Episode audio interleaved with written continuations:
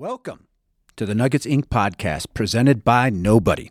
I'm your host, Matt Schubert, going to be joined once again by our beat writer, Michael Singer, to talk about Nikola Jokic, MVP, frontrunner, big favorite, getting picked second to last in the All Star game. What's that all about?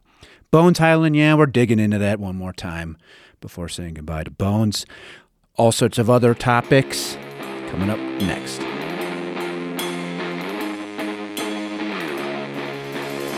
We're in the place where it all started, the padded room here at Denver Post Podcast Studios, North Washington. Is this still Denver? I'm not sure. I don't know. It's uh, Denver's armpit, essentially. so we got a lot to talk about. The trade deadline has passed. Uh, a active Bones Hyland smear campaign has come and gone. And we have the Nuggets on top in the Western Conference, sitting pretty, I think, the number one seed, pretty much locked up. Mike Singer, you went to All Star. You were on the road. You talked to a lot of people. You were there when Nikola Jokic got picked second to last in the All Star. Yeah. Tell me, how was it? Uh, all, all those things happen uh, since we last checked in from uh, the armpit of Denver. And We weren't in the armpit. We were in Englewood, I believe, the last time we talked. yeah, that is that's kind of like the chest. That's like the core. Casa Right. de Singer. Uh, the place is great. Um, yeah, uh, I was out in Salt Lake City uh, where Nikola Jokic and uh, the Nuggets coaching staff were the lone representatives for the top seed in the West. I think at that point they had a five game lead in the West. Definitely some hurt feelings that KCP wasn't in a three point contest, that AG wasn't there, that Jamal Murray wasn't there. Would you say they got snubbed? I would, but um, you know, Who are you taking off, though? Jaren Jackson Jr. Jaren, like AG deserved to be there over JJJ, in my opinion. Um, I think that's fair. and, and and you know, depending on how long they stewed over those snubs, uh, at least they were able to reconnect with old friend Bones Hyland, who was uh, in the Rising Stars game. I, I heard something about communication from Bones, uh, who's also engaged in his own Nugget smear campaign as well. Although it seemed like pretty complimentary of Calvin Booth, not so much of Michael Malone. Yeah, you know, one of the most amazing moments was Bones walking out. It was uh, Friday morning for his Rising Stars availability, and it was only local media standing at his podium. Bones walked out from behind the curtain. He saw me. His eyes bugged up, and he goes, "Yo!" In um, He was happy to see you. I don't know that it was happy. It was um, it was Was he um, on a commercial flight happy, or was he on I'm at the All Star game happy?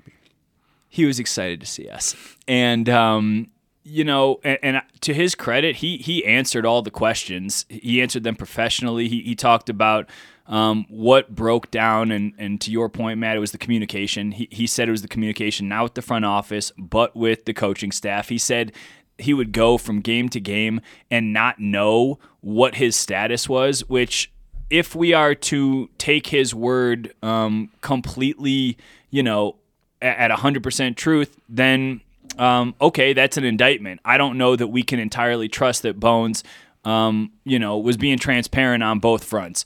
So uh, Michael Malone was never asked, to my knowledge, uh, about the communication line that that Bones said. Uh, frankly, because it felt like beating a dead horse dead. Like I don't care. We've already addressed it. I've talked to Bones about it. He's already come back to Denver and played for the Clippers. He already got roundly booed. I was about to say, got booed as well. And Fickle, these fans. yeah, and I'm just I'm kind of over the Bones story. Like, um, there are a lot of people within the Nuggets organization that that hope he does well um, moving forward and hope he finds a niche, a niche, niche. And I don't think that uh, and I don't think that Russell Westbrook joining the Clippers helps his cause. Um, but you know, it, you know, if you remember, the Clippers really liked Bones on draft night. I've reported that that they wanted to take him. He thought he was going there, and so maybe he has a runway to establish himself. But it had clearly run its course here. I was pretty stunned at the fans' reaction, to be honest. Um, I don't know that he warranted such roundly like you know, strong boos from the fans. That was surprising. But um, Especially they used to love him. I mean, like four, five weeks ago, the dude was like probably the third most favorite guy on the team. We had him for a live podcast, and he stuck around the entire time to autograph everybody's stuff and talk to everybody who attended. Pretty decent guy, So a from lo- what I could tell. Right, and And lot, also, I- it must be mentioned, I got a nice photo here of Mike Singer giving him a bro hug at the All Star game. Bones and I, I think, squashed it. I think we squashed whatever whatever beef there was, and I told him that I appreciated how he answered the questions this morning or the morning of the All Star media availability, and you know, and I told him like good luck in- Los Angeles, like eh, you know, and I said, and I and I frankly I told him this. I said if there was anything that you wish that I would have done differently, I hope you'd tell me. It's verbatim what I told Bones, and he said, "No, it's water under the bridge. We're good." Um, and I was like, "All right, cool." Um, and, and, you know, and, and the only only other thing I wanted to add is that based off my reporting, I got absolutely zero pushback from anybody with the Nuggets, and, and that's only been underscored what I reported. Um, So nobody refuted the commercial flight. nobody refuted anything. I- Everything that I reported was accurate, um, and you know I, I don't have any qualms about that. It, it is what it is. This was this was percolating, and this was not just like a surface level thing. This had been manifesting for a while. And uh, ultimately, Calvin Booth said, "Enough is enough. We have a championship to win. We don't have time to cater to somebody who's who's not content with their role." In his place, excuse me, in his place, Reggie Jackson comes off the waiver wire. Uh, they pick him up after he was bought out by Charlotte, Charlotte. Seems like an upgrade, if you ask me. What do you think? Yeah, I, I think that just in terms of playoff experience, in terms of understanding your role, in terms of wanting to be there, having a, a you know an established relationship with some of the guys in the locker room already. He's played with KCP, played with Bruce, played with Ish. Um, you know, this is a veteran guy who you don't have to worry about. You don't have to cater to or you know, mend feelings or babysit at all. Like Reggie Jackson knows what it is. He chose to come here of his own volition, wanting to go to a contender. And uh, they're going to count on him as I- I believe he's going to be the, the backup point guard more so than Bruce. Palmer High's finest. Well done. Had to get that in there. Well done. How how you, you say he's going to be the the backup point guard? Does that mean he's like second off the bench, first second off the bench, or what, what do you? Th- Yeah, I think Bruce is probably going to be um, first off the bench, and then there's a question: Will they stagger Jamal Murray with that second unit? And I think they will. Ultimately, I think we're looking at an eight or nine man rotation. I think it's probably going to be Jamal and um, Reggie, you know, in tandem because you can trust with with that starting lineup, Joker can handle, Joker can initiate. Uh, you can also stagger KCP, or you can also use Bruce in place of Jamal. So you don't necessarily need a point guard with that starting unit when you're alongside Joker. So um, I think it'll be those two guys come playoff time, and then Thomas Bryant is definitely going to be on the right side of the cut line of that of that rotation. There, there you're at eight guys, and then it becomes a, a little bit murkier. Are, are you talking Vlatko? Are you talking Christian Braun? Um, what about your boy Jeff Green? Um, and what about uh, your boy's boy DeAndre Jordan? Uh, you know th- they have depth, but I just I think that it's more plausible rather than seeing 10 guys in a game, I think it's more plausible we see 10 guys used, 10 or 11 guys used throughout the playoffs, like in different spot scenarios based off different matchups. Not a ten man rotation. no, that's not happening. That you almost never see that in the playoffs. That that ten guys consistently get on the floor game to game. So um, Calvin Booth he talked uh, about everything that went down in the last couple weeks on I believe it was Sunday night uh, prior to a classic against the Clippers. Um, your impressions of what he had to say. Uh, I know he talked about going into luxury tax. He talked about the Bones Hyland situation, a few other things. Yeah, I mean, I asked Calvin, you know, was the trade for Thomas Bryant and the addition of Reggie Jackson, was that in response to KD coming to the West, to Kyrie coming to the West? And he said, kind of. He, he allowed that it was a little bit that of looking around and seeing that the landscape got a little bit scarier, but it was also kind of uh, burnishing their, their already very strong core. Uh, like I've said this before, but Calvin I know this is his first year, but he very much recognizes that this could be their best chance at a championship. Um, we've seen how fickle this can be. The last two years, they were robbed when Jamal was hurt and couldn't play. You are immediately have your legs cut out from under you going into the postseason. So, given that everybody is is, is relatively healthy, three quarters of the way through the regular season, this is go time. Calvin was like, "We're going to be as aggressive as possible." The Bones trade was addition by subtraction. He didn't say that, my words, but what he did say that was pretty revealing. Um, he he confirmed essentially what I reported. He said that it was unfair to Jamal Murray to stagger Bones with Jamal and have Jamal have to play the lead defensive guard. He he Frank he brought up a Minnesota game, a Minnesota matchup where Jamal had to guard Anthony Edwards, you know, of this of those two Nuggets guards.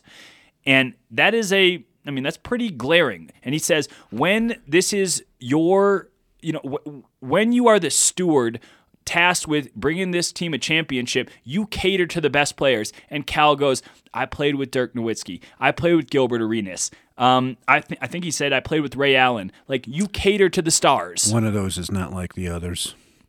That's fine. That's fine. But Calvin's point is that he's been in the locker room and he knows you have to cater to your best players.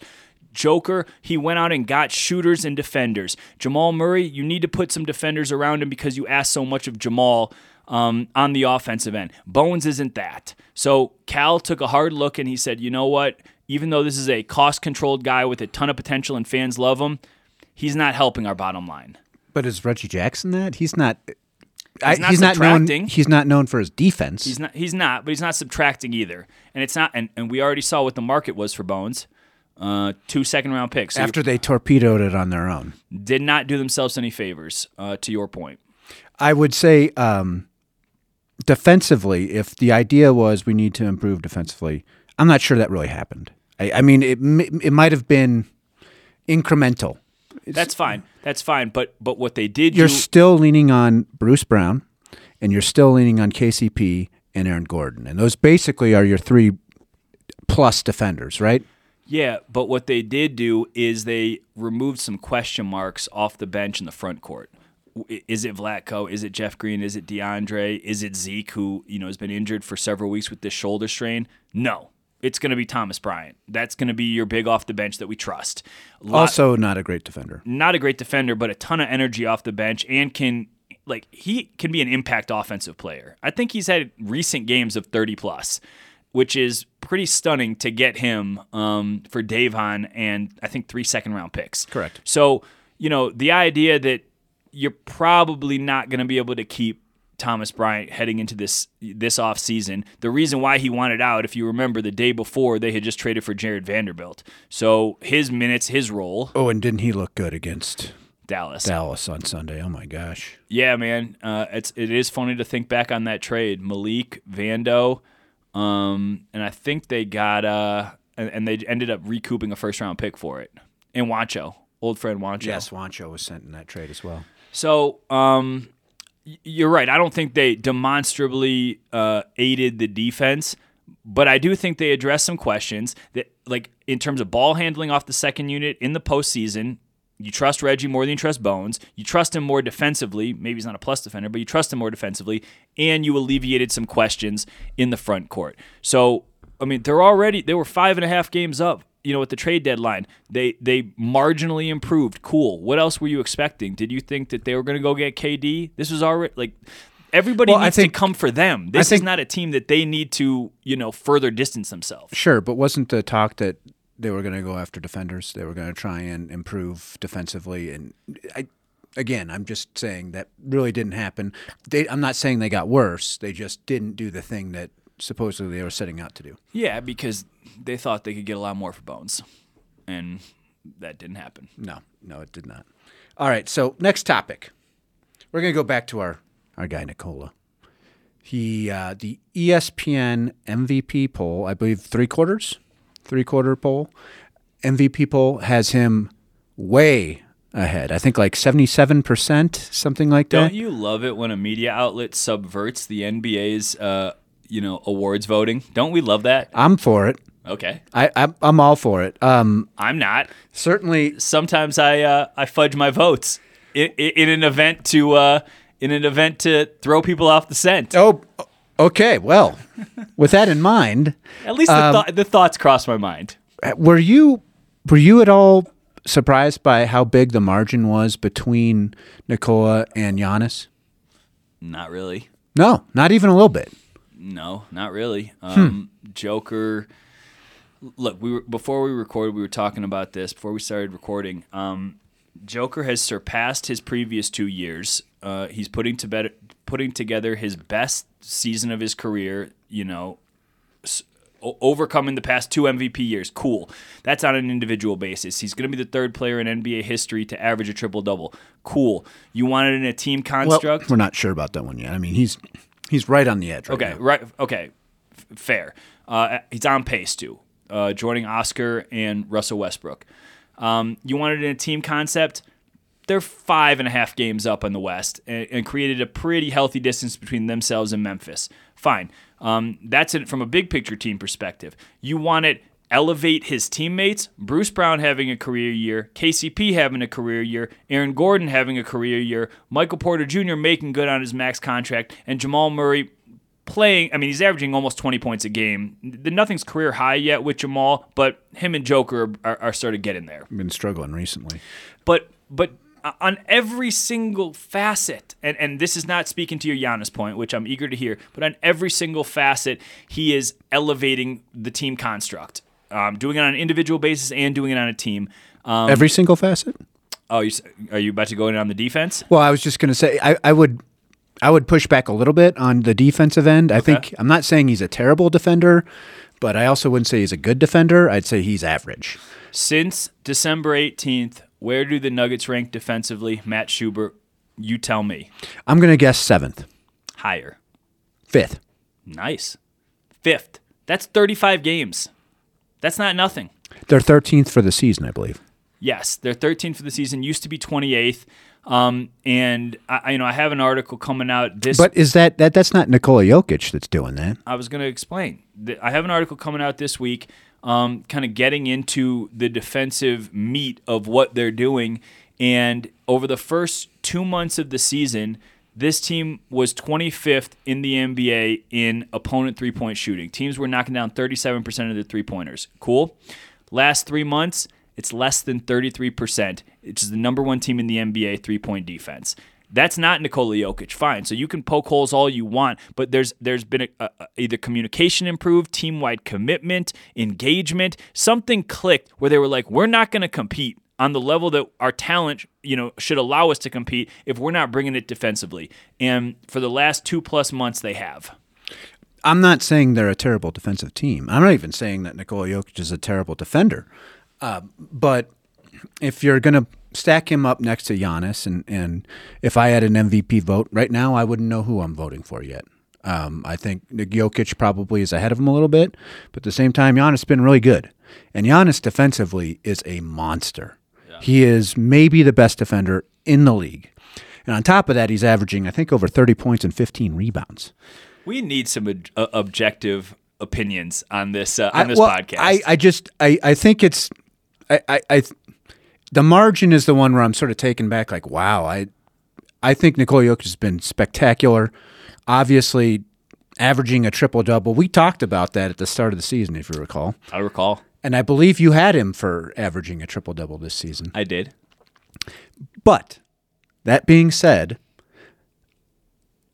I don't think he's like Running away with it. far away ahead of Giannis. And the other thing I can't get out of my mind, and, and you can hold this against me if you want to, um, Joel Embiid gave him the business. Yoel? Still gave him the business, whoever it was. And I cannot get that game out of my mind. It was they, they were putting him on an island and there was nothing he could do. And granted, almost nobody can do anything against Joel Embiid. Joel. Yeah, but like, I and I realize you weren't touting Joel Embiid's defense. Um, there obviously his overall dominance is, is well documented. He wasn't he wasn't guarding Joker. Um, No, they switched up, and yet that's the other thing that about that game that bothered me. They put a small guy on him, small by NBA yeah, yeah, yeah, standards, PJ Tucker. PJ Tucker, and he did not assert himself. And and to me, that was like, hmm, I see that. I, I think about that. Now, again, fantastic player.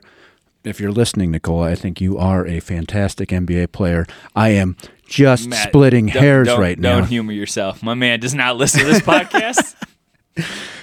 I just think that um, that gap, I cannot. That gap just seems too big to me. So I had an interesting conversation with Joker three nights ago. Uh, we were in Memphis. Um, they just got absolutely waxed. I think it was. I forget what the final score was. It's like 30 points, I think. some uh, uh, you know if that wasn't the final score at one point it was 30 plus um, and joker and i were talking and you know i brought up i brought up mvp stuff uh, I, I hate asking him about mvp i know his stock answer he hates receiving these questions um, but essentially you know felipe eichenberger was asked felipe eichenberger the nuggets trainer was asked why what he thinks joker thinks of the mvp and Felipe said that Nikola does not uh, like really appreciate the MVP because it is indicative of individual stats and individual numbers. And I asked Joker that point blank, and he said, "Yeah, that's pretty much true." Um, and the other thing he said, somewhat unprompted, he said, "I didn't ask for this," and I, you know, I'm like, "What are you talking about?" And he's like, "I didn't ask for whatever level of criticism there is, whatever level of of undermining, whatever level of of people poking holes at him. He's like, I I played and I was awarded this. I- In no world did I ask to be put under this microscope.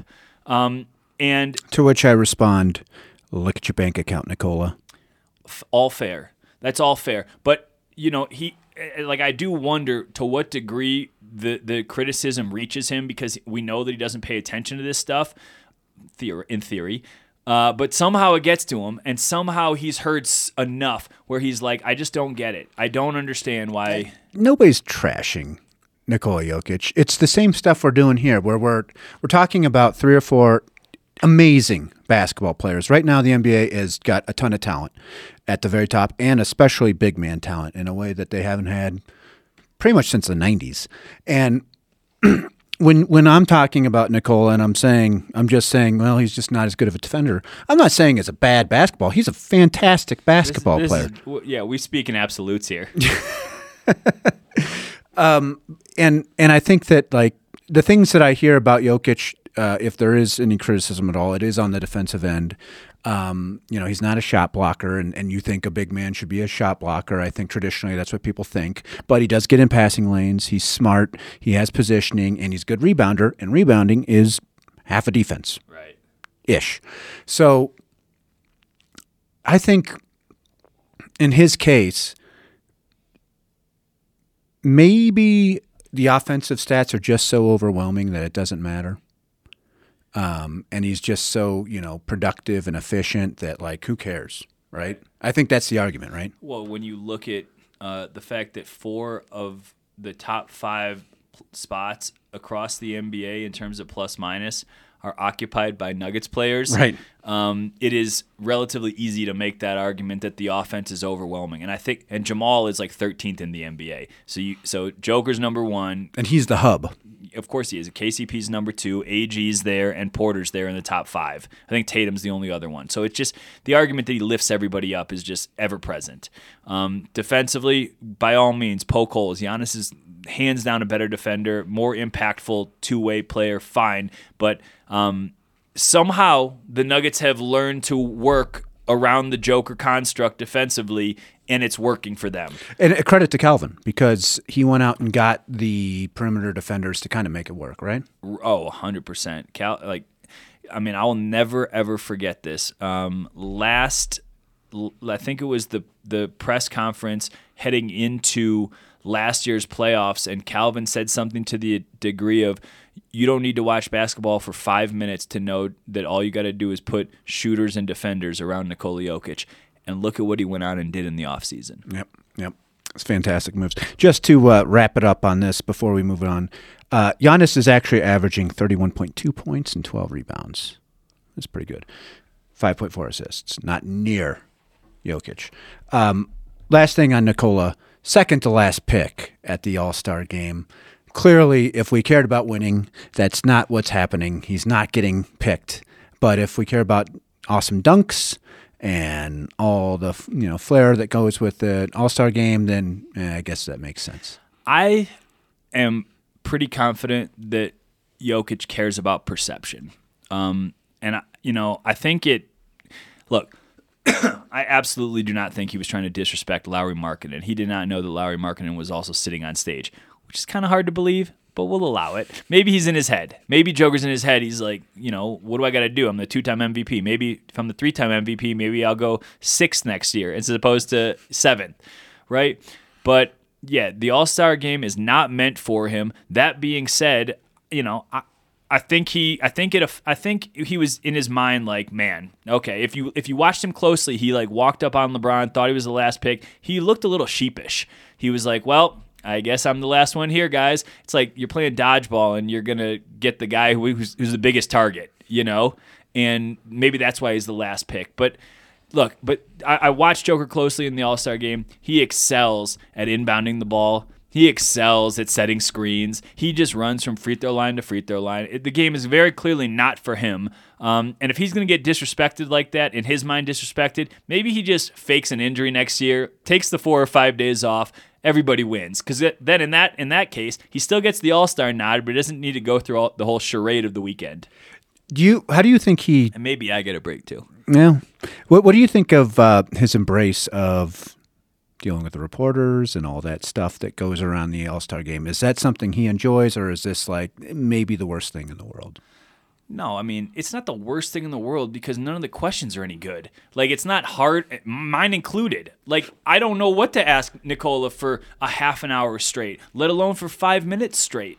Um, I, I really don't think that, like, I, you know, I asked him, what is the worst part about being, you know, a celebrity, being in this spotlight? And he goes, he, he said dealing with the media. Um, and it's because he has to answer the same questions over and over again. He said he thinks it'd be a lot more adequate to just talk once every week, once every two weeks, somewhere in that vein, which, like, to some, there's some validity to that. I'm sorry that, I mean, if, if he wants to talk less, then uh, lobby Adam Silver fewer games. But when you're having, when you're averaging a triple double and you're putting up 40 point triple doubles, your opinion kind of matters when the team is winning. So I think that he just indulges it. I mean, eventually he's asked, um, Do you care about MVP? And he goes, Yes. And, you know, everyone's kind of taken aback. What are you talking about? Why did you say yes? Because the pre- the previous seven times I said no. And that and that's his stock answer. Like he has fun with it. Um, at some point he looked at me he was like like he was asked the same question over and over again he's like mike mike this is why i don't like um, you know the media and do because i just see the same questions over and over again to which i responded nikola what's your favorite horse because he'd already been asked that question two times in the prior 10 minutes uh, and I think Nikola appreciated that. So, look, I commiserate with him on some level, but I'm also like, Nikola, check your bank account. Um, you are the face of this team, the face of the number one seed in the West. And whether you like it or not, this is part of the responsibilities that come with uh, being the face of a franchise. Is, is people want to hear from you, regardless of if you're ornery, regardless of if you're tongue in cheek, you're sarcastic, you're annoyed with us. If we ask stupid questions, um, raises my hand. Um, sorry, dude. You know that that that's being a superstar in the NBA. All right. I, I don't know if that's what you were asking. No, no. I'm. I, it was pretty much exactly what I was asking. So, um, last thing before we get to some Twitter questions uh, from Mike, the people from the people from Mike Singer's followers on Twitter. Um, I wanted to ask you about Michael Porter Jr. Um, he has been pretty darn good of late. Um, and had a big shot against the Clippers the Couple. other night. And he, it seems like the way it's going to break up here is he's going to have to hit big shots for this team to move on, right? That he's going to, they're just, they're picking their poison and he's going to be the guy. What if, what do you think of the developments of the last month and, and what that means for them going forward? Yeah, I mean, you know, it was funny because I asked Jamal, "Do you feel like there's room in the in the closing uh, duo of you and Joker to invite Mike into that?" And he was like, he kind of scoffed at the question. He was like, "It takes five guys to win in crunch time." I was like, "All right, thanks, Jamal." But the point is, is that is that uh, MPJ his progression, man, it is so impressive because we we used to clown on him for his um, how stiff he was, his inability to move. Uh, whether it's it's obviously not you you you you, you try to be sensitive when there's injuries involved, and you're like, to what degree can we can the team count on you? Well, the only time he's missed this year was due to the heel contusion. It, was, it, had nothing to do with drop foot, had nothing to do with back surgeries, anything like that. It was a heel contusion. It was painful for him to, to play basketball on. Okay, fine. Um, I think he's played in 45 of their 64 games. Um, you know, shooting 40 plus from three, 17 points a game. He's rebounding five or six uh, boards a night. But it's more so the fact the the progression is that he was talking about after the Clippers game that defenders are flying out on him so fast, uh, closing out on uh, closing out on him on the three point line so fast that he has just started blowing past them and driving to the rack, and it's like, oh man, I'm a six foot ten giant who can also finish inside through contact and I can fall and I can still get up. I'm not made of glass. So like I think it's almost like the Nuggets, Malone, his teammates are unveiling, almost like an onion, unveiling each new layer that Porter has in his game. Um, defensively, he's he's he's competing, which is all you can ever ask of him. He's and, made some big off-ball plays in games that I've watched recently. Yeah, like the rotate, like it's it's it was always awareness and effort with him. It was never an inability. You know, it wasn't just like he can't do that. It was awareness and and and give a damn. Like, and he finally he's there. Like he he is completely bought into his role. Um, like you know the the uh, I don't know if you've seen some of these post game videos where the Nuggets have um, have started going the Mike Mike Mike Mike Mike. Which is very much just ripping off of Finding Nemo, and I think that there was a question whether Mike uh, liked that or not. And to me, when I watch those videos, first of all, I asked him and he said, "Yeah, it's dope," but he might have been lying. Um, but when I watch those, he's smiling so genuinely that he's just like, "All right, if they're gonna clown on me, I'm cool with that because I'm within my team co- construct. I'm comfortable. These guys ride with me." Um, and Calvin Booth said it best, man. He's playing up to his contract, which like you can live with what happened last year, the third back surgery when he wasn't making $30 million. But now that he's making $30 million and they need you, he's delivering. Yeah, availability, I think, has always been the big thing with him. Um, so, all right. Mike Singer, he sent a tweet out into the world asking for your questions. And as always, you all responded in kind. So, we're going to go through here, do some of these questions. And uh, let's see. Let's go. What do you want to do first? I, I, was waiting for your Aaron Gordon question. I thought you were. I I, I think there might be some of that in here. Okay. So okay. Um, we'll, we'll see. Um, all right. Let's go with Ryan Freemeyer at R Freemeyer. Who is the most dangerous team that will be in the play-in tournament? So I mean, there's a chance that they could see the Warriors. I think as of today, the Warriors were the seven seed. Yep. Um, don't love that. Defending champion, first round. You know, Steph Curry in a playoff. Yeah, we don't love that. Um, you know, the Pelicans have been have struggled a ton the last month. They've been terrible for sure. But if Zion's right and Brandon Ingram's right, that's a two really big ifs. CJ McCollum, that's fine it, it's a really big if if Kevin Durant's you know right. Like injuries are a big if, but talent wise, the Pelicans kind of scare me because they're long and they defend Joker well. Um, and um, so, I mean, it's not going to be a cakewalk. The West is loaded. So, I mean, talking. So, I, I think you definitely have your guard up um, with the Warriors, but I don't know what their the most difficult route is. It might be Warriors, Pelicans, second round Suns or Clippers, which is a brutal 4 5. I think everyone has their eye up over the Clippers. I mean, as well as the Suns, obviously. Mm-hmm. Um, and then, you know, then you may have to go to Memphis, you may face Memphis in the conference finals. Uh, you know, to me, I think that they kind of want the Kings to drop to that four. Uh, maybe you, you you you get the Kings in the second round. Maybe you push that Suns series off from the conference finals. Maybe that's ideal. But this is going to be grueling. I know that the Nuggets are not scared. Like I, have talked to players about this. They're not scared of any of these guys. They think that when completely healthy, they can win. They can beat anybody in front of them. Um, you know, and, and I think that, that that same mindset is pervasive amongst like the front office as well. But the whole question of you know maybe there's more high end talent in Phoenix, but their depth is they they traded that to Brooklyn.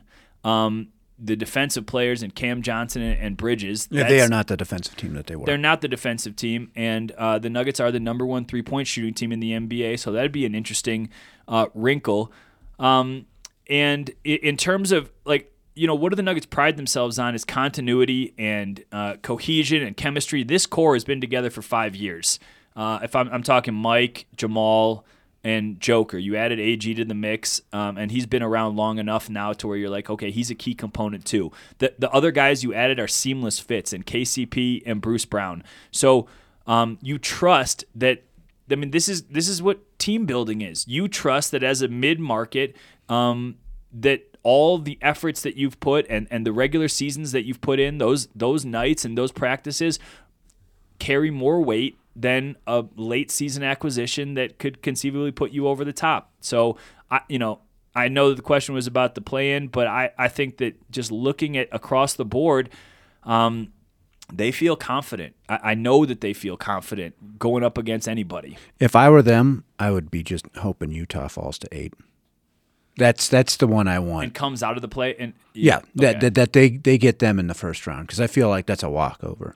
Uh, also, I was I think I was looking at this yesterday. Um, we have the potential for a Minnesota Denver first round series. Yeah, I'm, I'm not buying Minnesota right now. Okay. I I they, I they said just we have the potential. they are Minnesota and New Orleans. If LeBron didn't just get injured, I would say that the Lakers would somehow sneak in. But now, are you scared? Are you scared of the Lakers team with the healthy LeBron? With a healthy LeBron, I think it's like a really tough six or seven game series, but the Nuggets win. Okay. Um, I just LeBron is too old. He's you know too beaten up. Uh, you, you just don't know what you're getting from Anthony Davis uh, night to night. But that being said, like the guys that they added around big the, ads, D'Lo, Vando. I I really love Vando. He was so good in that Mavs game, and also by the way, the Mavs. Oh my God, that's 27 points. Luka, can you just shut up and play basketball for a little bit? That that guy, I'm sorry, he just that dude is the, such a whiner, and it is it is tough to watch sometimes. When you're playing pickup, you're not a whiner. Well, we got our producer here, Aaron Ontiveros. He can speak to my level of whining. He doesn't need to speak. I know you're. I know you're of the grit and grind uh, Z-Bo Tony Allen model. yeah, I, I, think I'd be like a Bo Outlaw um, to take it back to the '90s. Um, okay, so next question, Alec Gwynn. Love Alec Gwynn. What are some of the hardest parts of being on the beat? How much time do we have? We got about five minutes. Um, it is it is exhausting. That that like, I mean, I felt it in my bones. Um, waking up Sunday morning at 5:45, hopping on a flight out of Memphis to get back to Denver uh, for the Clippers game that night, uh, the back to back. And I, I realize that the players fly private and they get out of town immediately. It's hard for me. I can't even imagine what it's like to play that night. I slept the whole day.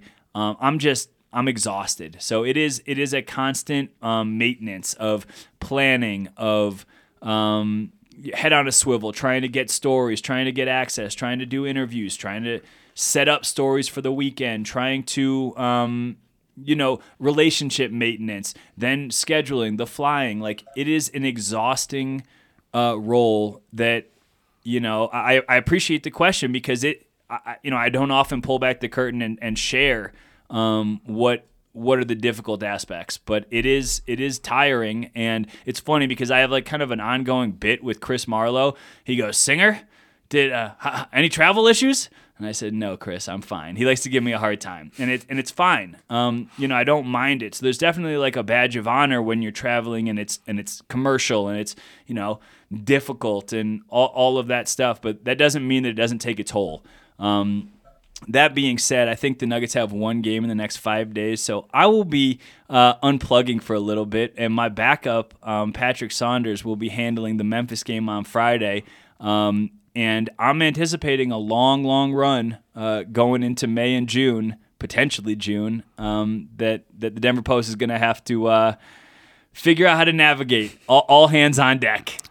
Luckily, uh, Mike Singer has some great editors behind him to uh, to support him with all of his needs and everything that he wants. Dude, I'm not a needy guy. I, I'm I'm okay. Um. All right, let's see. We got time for one more question. What do we want to do? What do we want to do here? Do you think Jamal should be more cautious this season? For example, he's playing back to backs and his near fla- knee flared up before the All Star break, and then he played back to back right after that. I, I don't know that that's necessarily Jamal. I think that the team needs to intervene. Um, I mean, when you're having right knee inflammation, that is alarming. That screams of overcompensation.